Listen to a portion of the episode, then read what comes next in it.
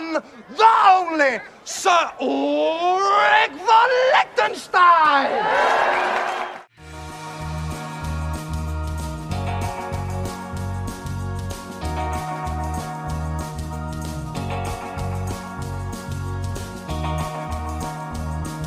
Hey everyone, welcome back to the Underrated Podcast. We are the Undercast Company, made up of myself, Derek McDuff, Ariel Ortiz, Fred, and Alan Torres. Torres. Brave part right there. Hey, what's going on? Hey, what's up? This is a podcast where we discuss underrated movies, under the radar movies, and movies that deserve a second look. Today we're going to be talking about a 2001 film, A Knight's Tale, starring Heath Ledger, Shannyn Sossamon, Mark Addy, Alan Tudyk, Rufus Sewell, Laura Fraser, along with Paul Bettany as Geoffrey Chaucer and James Purefoy as Prince Edward the Black Knight. The film was written, directed, and produced by Brian Hedgeland, and it received pretty mixed reviews upon release, getting a 58% on Rotten Tomatoes. It did all right financially, but it wasn't a runaway success. One thing I also want to point out before we start, happy anniversary, guys. This podcast is going to be releasing on April 27th, which is going to be almost a year to the day, just a couple days off from when we released our first three podcasts a year ago in 2019. So Yeah, I just got a notification. I just got a Facebook memory of us announcing it coming out, I think 2 days ago. So, yeah. Sick. Hey, everybody, if anybody wants to donate money to us, I'll give my PayPal out. No worries. Support us in that round. Same here. I'll put my PayPal, right, my Venmo. You guys want to support this podcast, then if you guys want, we can start a Patreon. You can be the one and only Patreon supporter. Who, me? Anybody out there who's listening. Anybody out there, come on. I was gonna say, go ahead and support us and help us buy equipment so we can sound better. Yeah. Mm-hmm. But now that we talked about that, does anybody want to get started with what they thought about the movie? Fred, this was your suggestion. Well, what can you say about... Okay, if God could make a movie, he made it, is what I'm saying.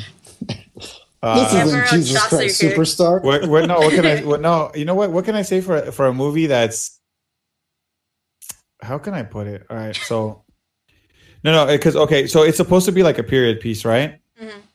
Technically. Right? Technically. I want to get into that a little bit. Well, I mean, it has historical figures. No, that's what I'm saying. So the story-wise, it's supposed to be like a period piece, right? Like, a night in a certain period and a certain time. Okay, normally you would go like, the music would have the feel of that time. Mm-hmm. The music doesn't. But the music goes really well with all the scenes, right?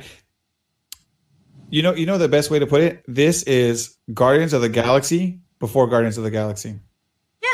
I was thinking about that with the soundtrack. True. Yeah. That's what it is. Because the movie itself is good. The movie itself is its own, its own time. It's not like they try to be anything other than medieval times when they're doing it. But it is a little, the dialogue is a little anachronistic, which I don't think is a problem. I actually like it.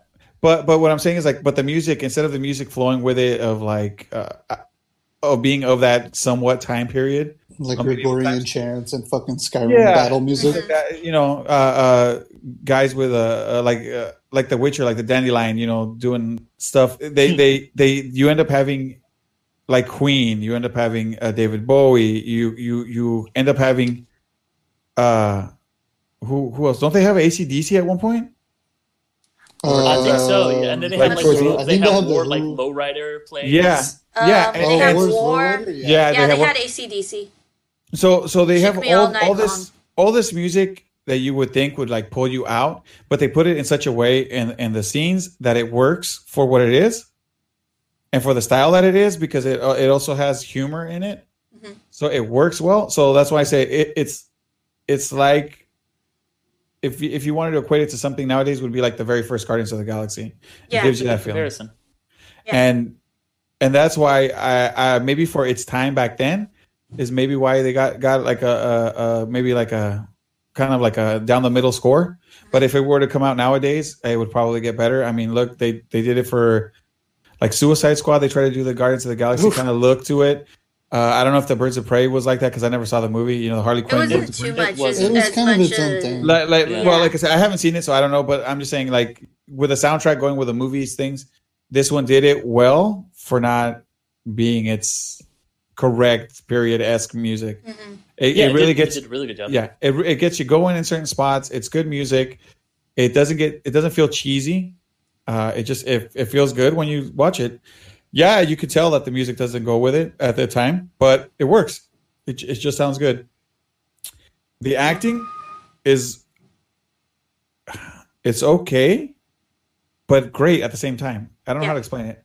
Well, like it's tongue in cheek. Yeah. But I feel like they're young still at the time doing their acting, so they're not like at the top of their game. But they show why they do get to the top of their game, why they become, you know, over movies, over years, you see them get better and better and better, but you see like the raw talent that they're going to have. Like the jokes work, the everything, just everything works well. With Paul Bettany and Alan Tudyk and the jokes they have and the back and forth, it's good. Heath Ledger is great.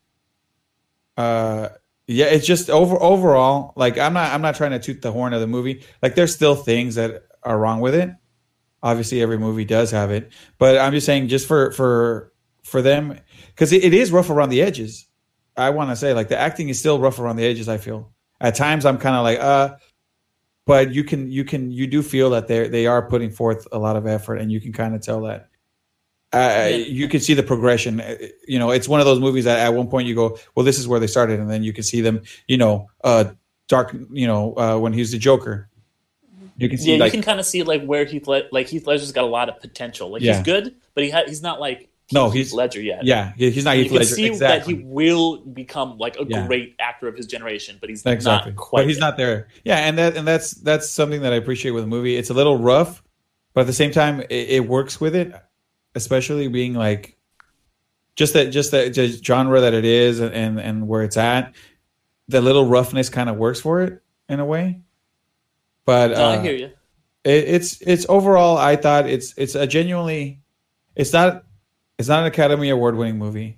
It's not the best movie. It's not gonna blow your socks off. It's not gonna shatter all your expectations, but. The movie itself, even though I watched it back in the day, and I really enjoyed it back in the day, and I thought, you know, I haven't seen it in a few years. When I brought it up, I just remembered from back then. I saw it, and I'm like, you know what? It still holds up to the same standards that it did back then. It's not a terrible movie. It's just a nice watch movie. Like, it's not going to bore you. Mm-hmm. It's a fun watch. It's just a fun watch. It's not, like I said, it's not going to blow your socks off. It's not going to, the experience isn't going to change your life, but it's one of those movies that you can watch for about, you know, like 2-hour movie, and you just enjoy the movie and you kind of forget where you're at for a little bit. You just kind of go with it and you just have fun. Yeah, and it's definitely during these kind of like trying times. It's a good just like kind of like turn your brain off and watch a fun movie. When I rewatched it, I was with my brother briefly, and it was the first time during this whole isolation. And I was like, all right, let's have some drinks. And I got drunk and watched the movie, and it was a fucking great time. Mm-hmm. Because I think that movie, it just kind of lends itself to the funness, because on the surface, just looking at it, it looks like a kind of like historical period mm-hmm. piece movie, but it's because it's got all these anachronisms, like the music, you know, or like, but it's not just the music, it's stuff like she's got like purple streaks in her hair, and it doesn't, it's not like a mistake, it does these things knowingly, and it kind of, like you were saying, that builds that kind of like feeling of the movie, because the movie is, it's really like a 90s sports movie, honestly, masquerading. Damn it! I was going to mention that. Yeah, that's correct. And it's honestly, it's closer to the Mighty Ducks than it is the Gladiator. Down to the usage of We Will Rock You. It is a sports movie. And I came to that realization on this recent watching. Yeah, and it's like stuff like, oh, it's the world championship, and like they have like the tournament and everything. It's really just like, one of those 90s kind of great sports movies. I mean, they always have like they even have like a training montage too. Yeah. At the beginning. And there's like a training montage. There's always like in those movies there's always like an evil like villain who just has no redeeming qualities. Like Rufus Sewell is such a fucking good villain in this movie. He's just like scheming and evil, and like there's nothing about him you'd like. I really like the love story in this. I feel like if it was a worse movie, the love story would have been like he would have seen the princess at first, but then he would have been like, oh, actually, I really want to go for the blacksmith. But they're like, no, we don't do that. The blacksmith is just a cool character. She's a woman who happens to be good at blacksmithing. She's got a little stuff in there about being a widow, and she just helps out. Like there's some cool female characters in this, and they don't need to like make it cliched. Honestly, like all around, this is just like a fucking fun, good watch. Yeah. Like watch it, maybe have a drink. You don't have to, but like. All the way around, I just really love it. I love the stuff. Like, there's hints of historical stuff. Like Geoffrey Chaucer obviously wrote the Canterbury Tales, one of which is A Knight's Tale. I think it's the first one. It's nothing like this. It's like about like Roman gods and shit. And then obviously the Black Prince, and they were both around in the same century. I think they would have been roughly the right age, depending on when this is set. I think I saw some behind-the-scenes stuff where Paul Bettany said it was set in like the 1370s, which would have kind of worked if like when like the because that would have been before the Black Prince died and before Geoffrey Chaucer had written his Canterbury Tales, so it's kind of fun to have some like kind of little historical things like that, even though they're like, yeah, Geoffrey Chaucer was like a drunk gambler, which I don't think was a thing. Really fun movie, and I really would like to see more movies like this where on the surface they look like one genre of movie and it's just a completely different genre when you actually watch the content of the movie. And that's something really unique and fun that this movie does that not a lot of things do. Mm-hmm. Well, yeah, going off of that, I was thinking the same thing. Like, this is, like, maybe my 10th time watching this because it used to be always on DBS, so it was something to watch. But, yeah, like, for some reason, like, at the beginning of this this movie, like, maybe, like, even 10 minutes in, I was like, this is a sports movie. And I ended up, like... watching it this time, I ended up enjoying it that way, and like I've enjoyed it before, and it is like a pretty good movie in my opinion. But to experience it that way, and also, I think the stages I've like seen it is like maybe the classic, like kind of historic but not really historic, kind of way, and then like the slight love story kind of movie, and then now. This time around, seeing it as, this is a sports movie, and kind of like paying more attention to the actual jousting element of the movie. So it's a movie that gives a multi-layer kind of in watching it, and you can analyze a couple of different times when you watch it.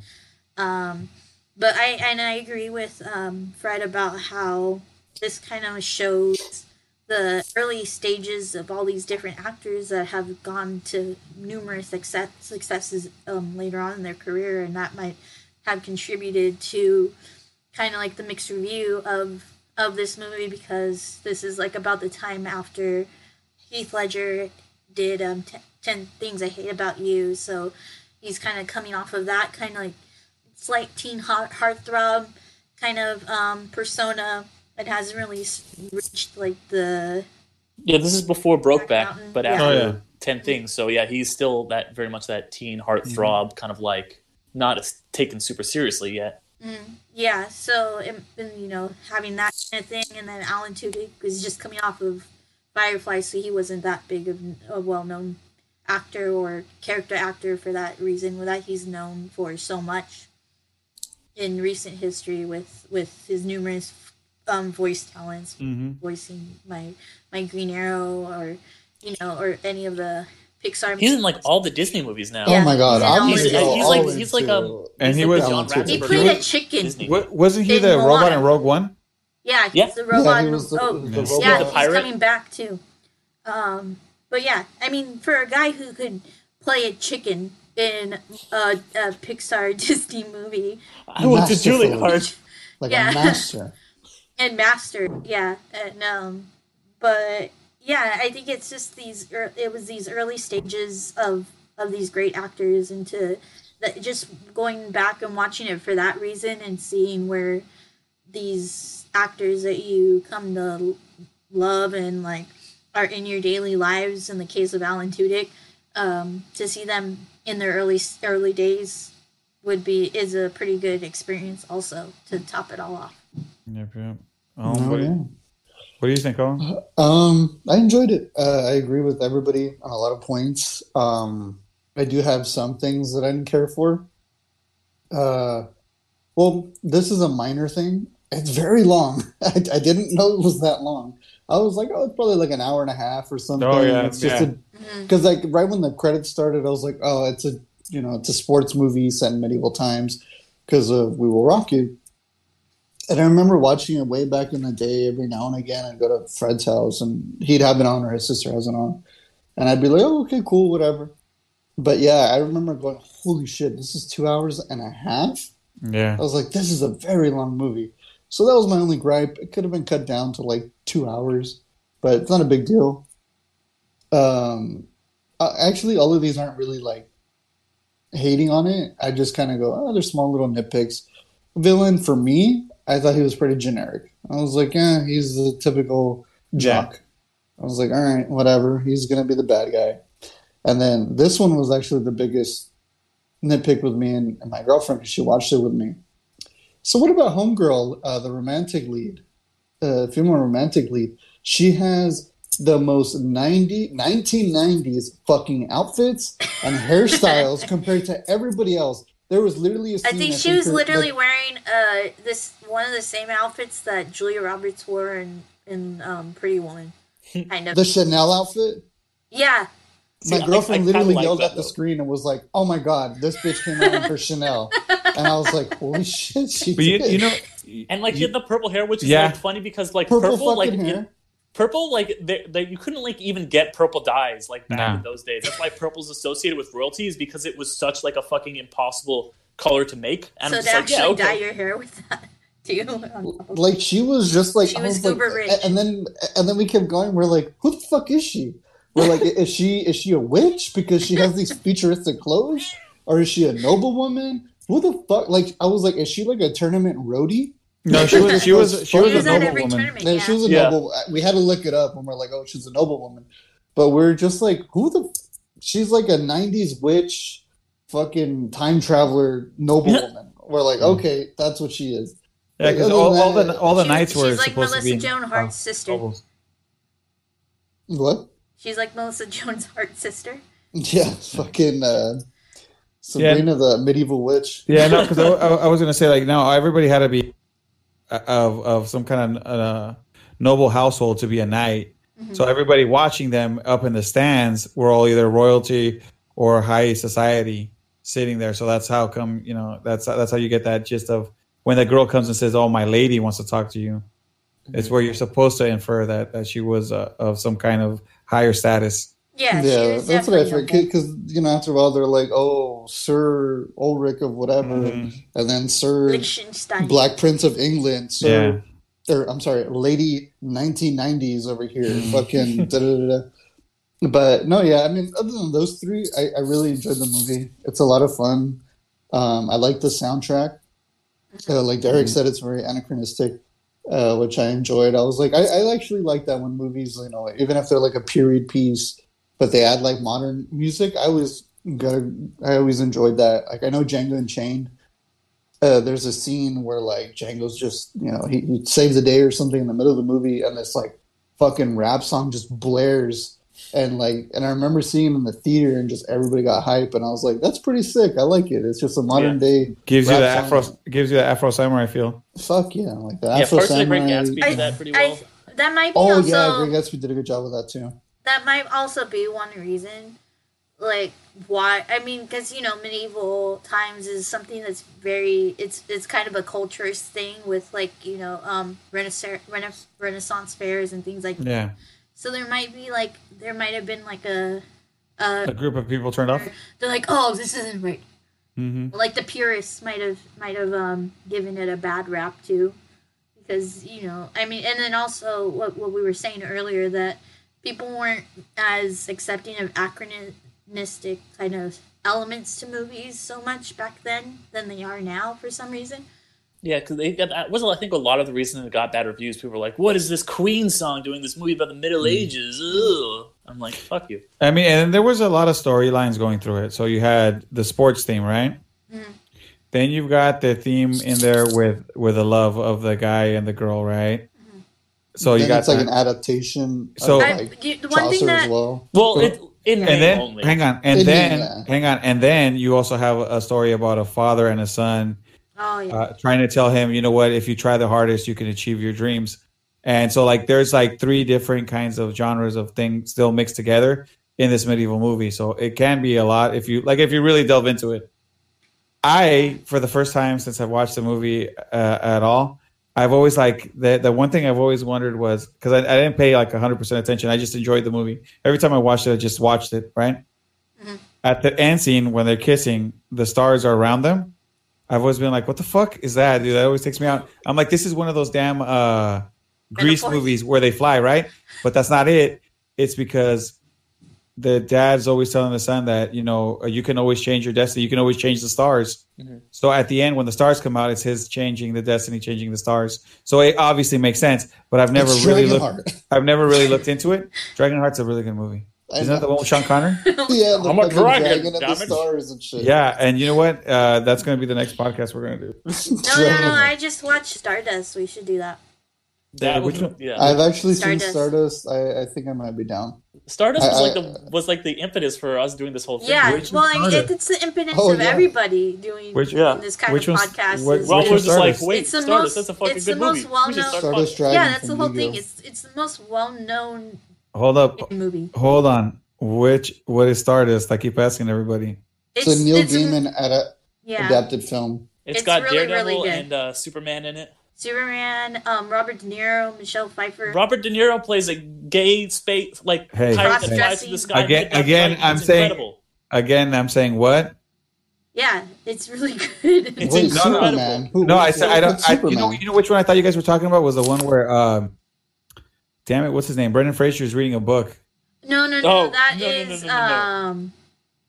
Goodness me, what is it? I don't know, but that's what I thought you guys were talking about.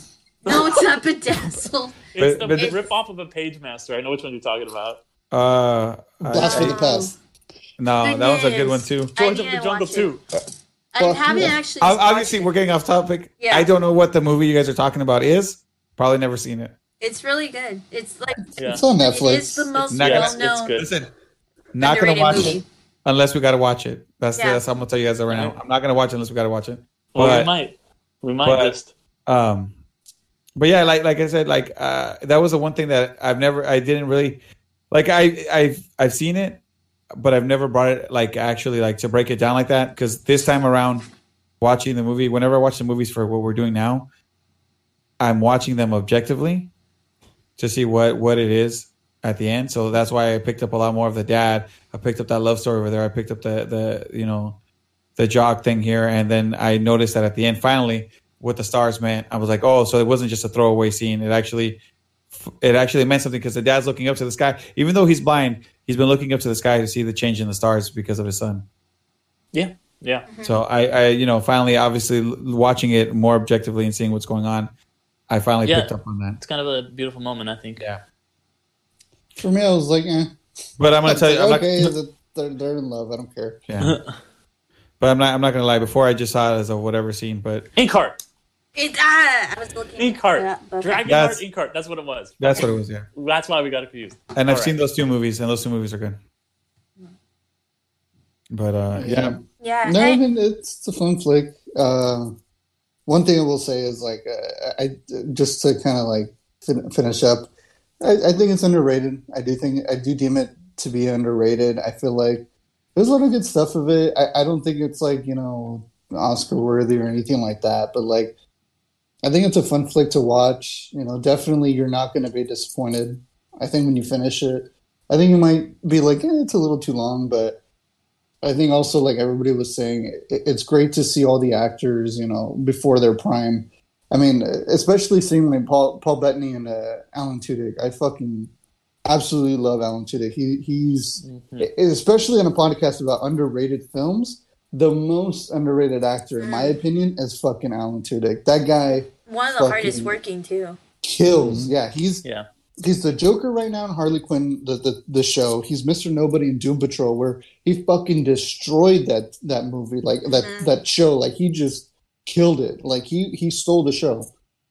He's on all the Disney blockbusters right now. He's always in something. Yeah, and, he's like, literally a voice in like every single Disney movie. Yeah, go on IMDb, put Alan Tudyk. Look at all the fucking Disney movies he's in, and you're like, oh shit! Like this guy, he's just a badass. Yeah, the things they did with Pixar with John Ratzenberger, they're doing that now with Alan Tudyk in Disney movies. Like he's their good luck charm. Yeah, and also with Star Wars. I mean, he is the reason why they're having a prequel show of Diego Luna's character and his Cassian Andor from is because of him, is because his character of K-3SO? K-3SO, yeah. KRS-One. One. Oh yeah. Whoop, whoop. Son of a police. His character, their dynamic in that movie, and mainly because of him, is the reason why they're creating a whole show off of two characters that technically have died already. Yeah. Spoiler alert for Rogue One. I mean, it's Rogue One is Rogue and Alan Tudyk. Like, what else can you want? Like, you might as well just be like the Mandalorian Part 2. Yeah, you can really see. You can really see. Diego Luna is a really good actor. I mean, you can really see it. Yeah. If you guys ever watch Casa de Mi Padre, you can really see his acting. You can see his acting shine. Really, really come out and shine on that one. Yeah, but for me, final things are like, yeah, it's. Really great movie. If you are a general fan of Game of Thrones, yeah, movies of sports movies in general, and you wanted to see something different, but in the same vein, then definitely check this out. It's a great movie in that way, but also it has all these little entwines of course, medieval things and things like that. Maybe not too much, but. There's all these different things if you're interested in that too. Definitely great acting, like we've said.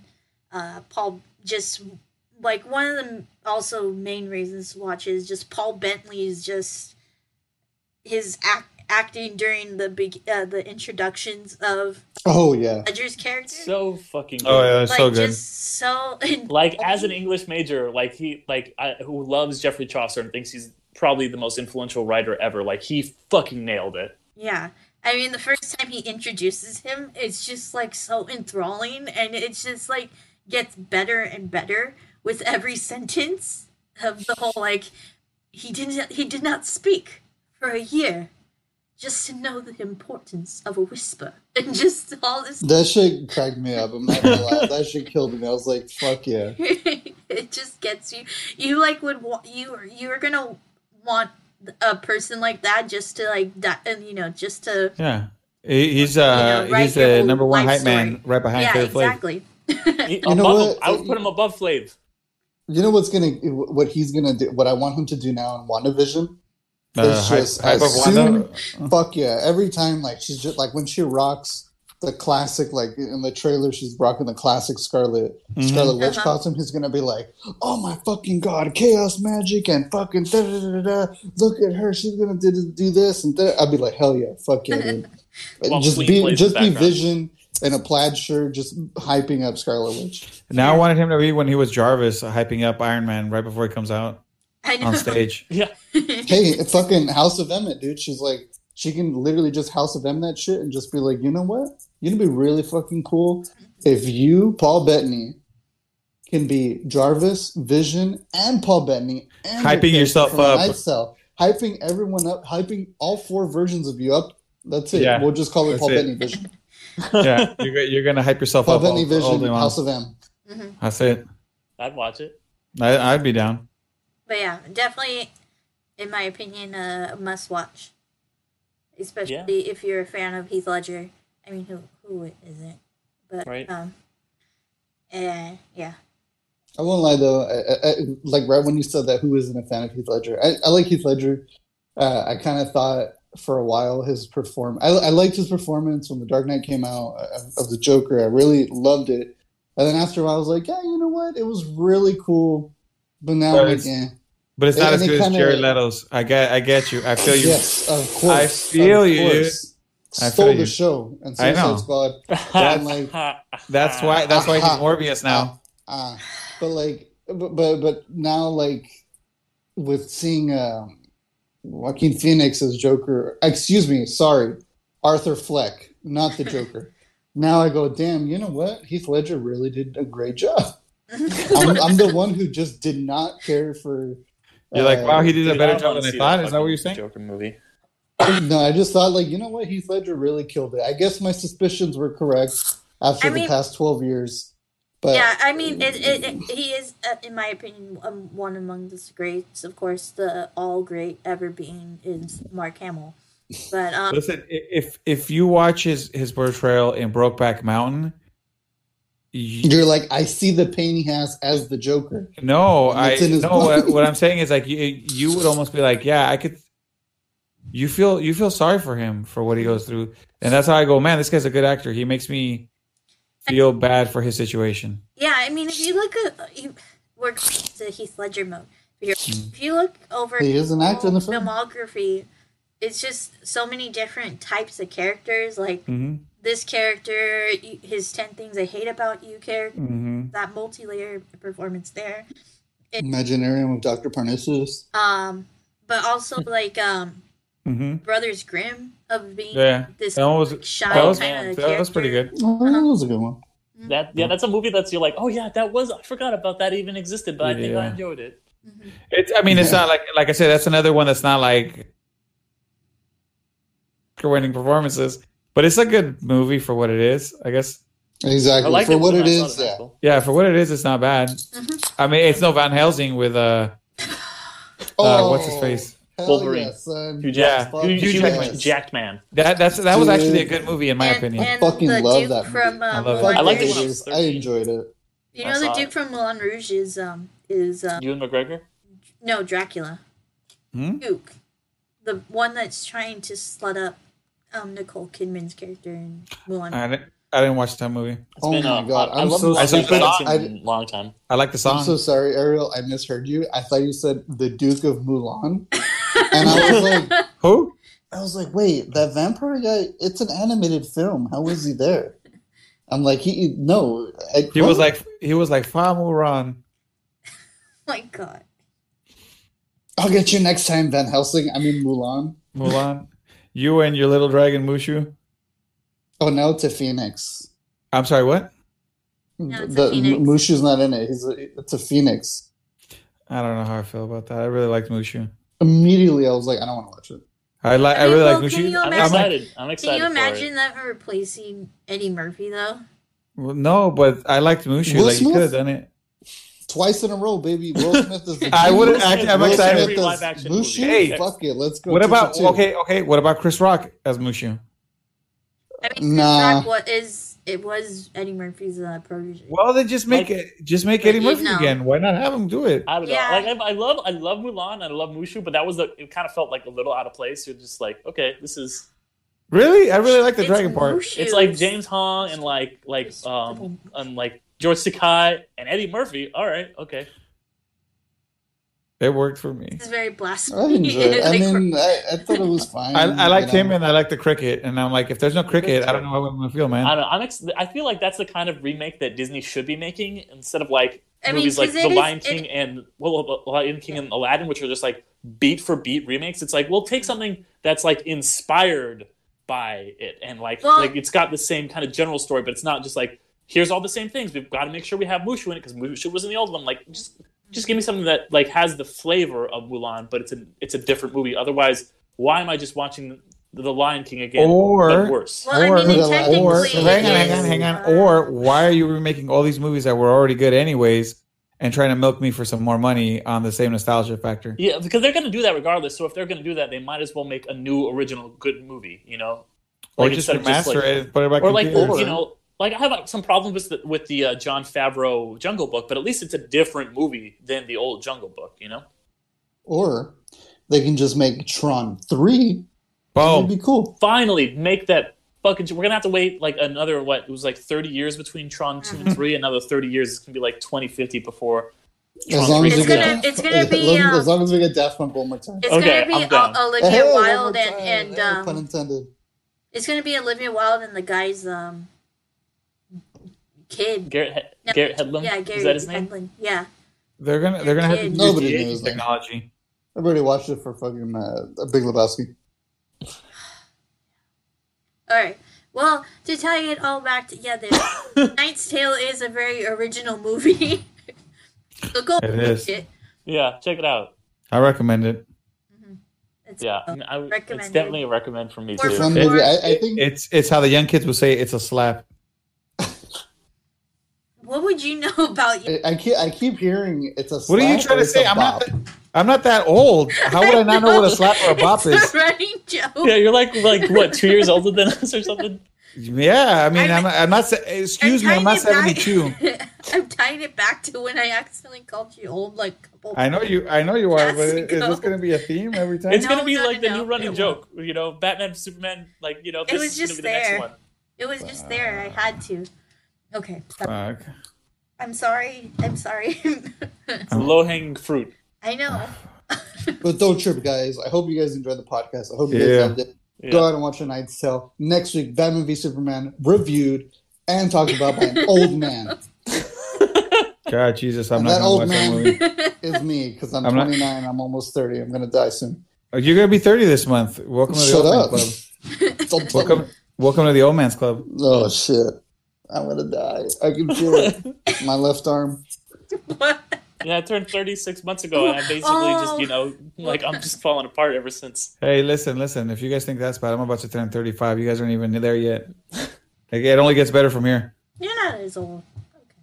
Okay. Okay. I guess we'll wrap it up. 35 is the new 21. It's like, yeah. He's almost 50. Holy shit. It's almost. Not yet, but almost.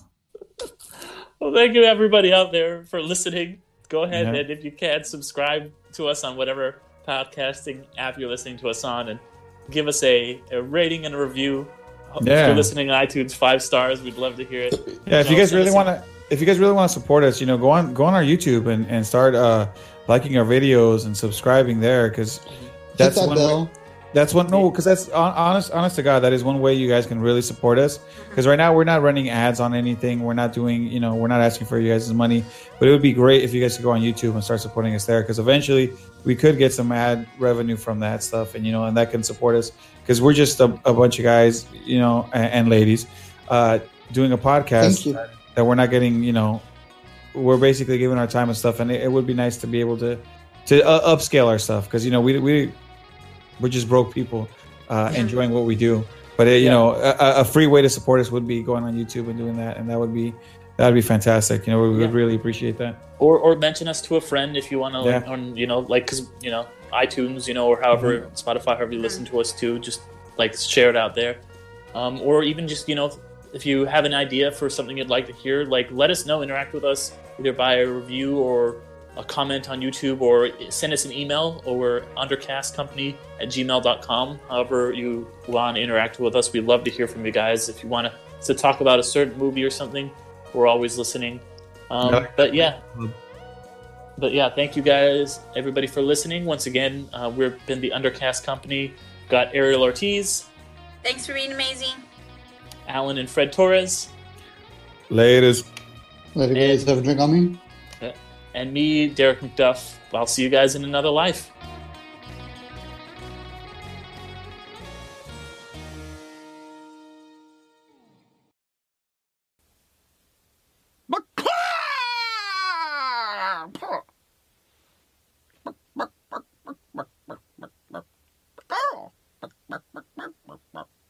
I went to Juilliard.